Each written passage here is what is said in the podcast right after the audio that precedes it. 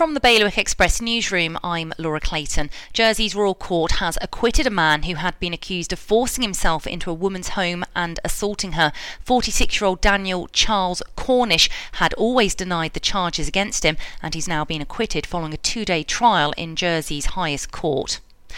Guernsey's tourism offering is being rebranded. Visit Guernsey's instead going to go with the new tagline, The Islands of Guernsey, to remind potential tourists that there are five islands to visit in total across the Bailiwick.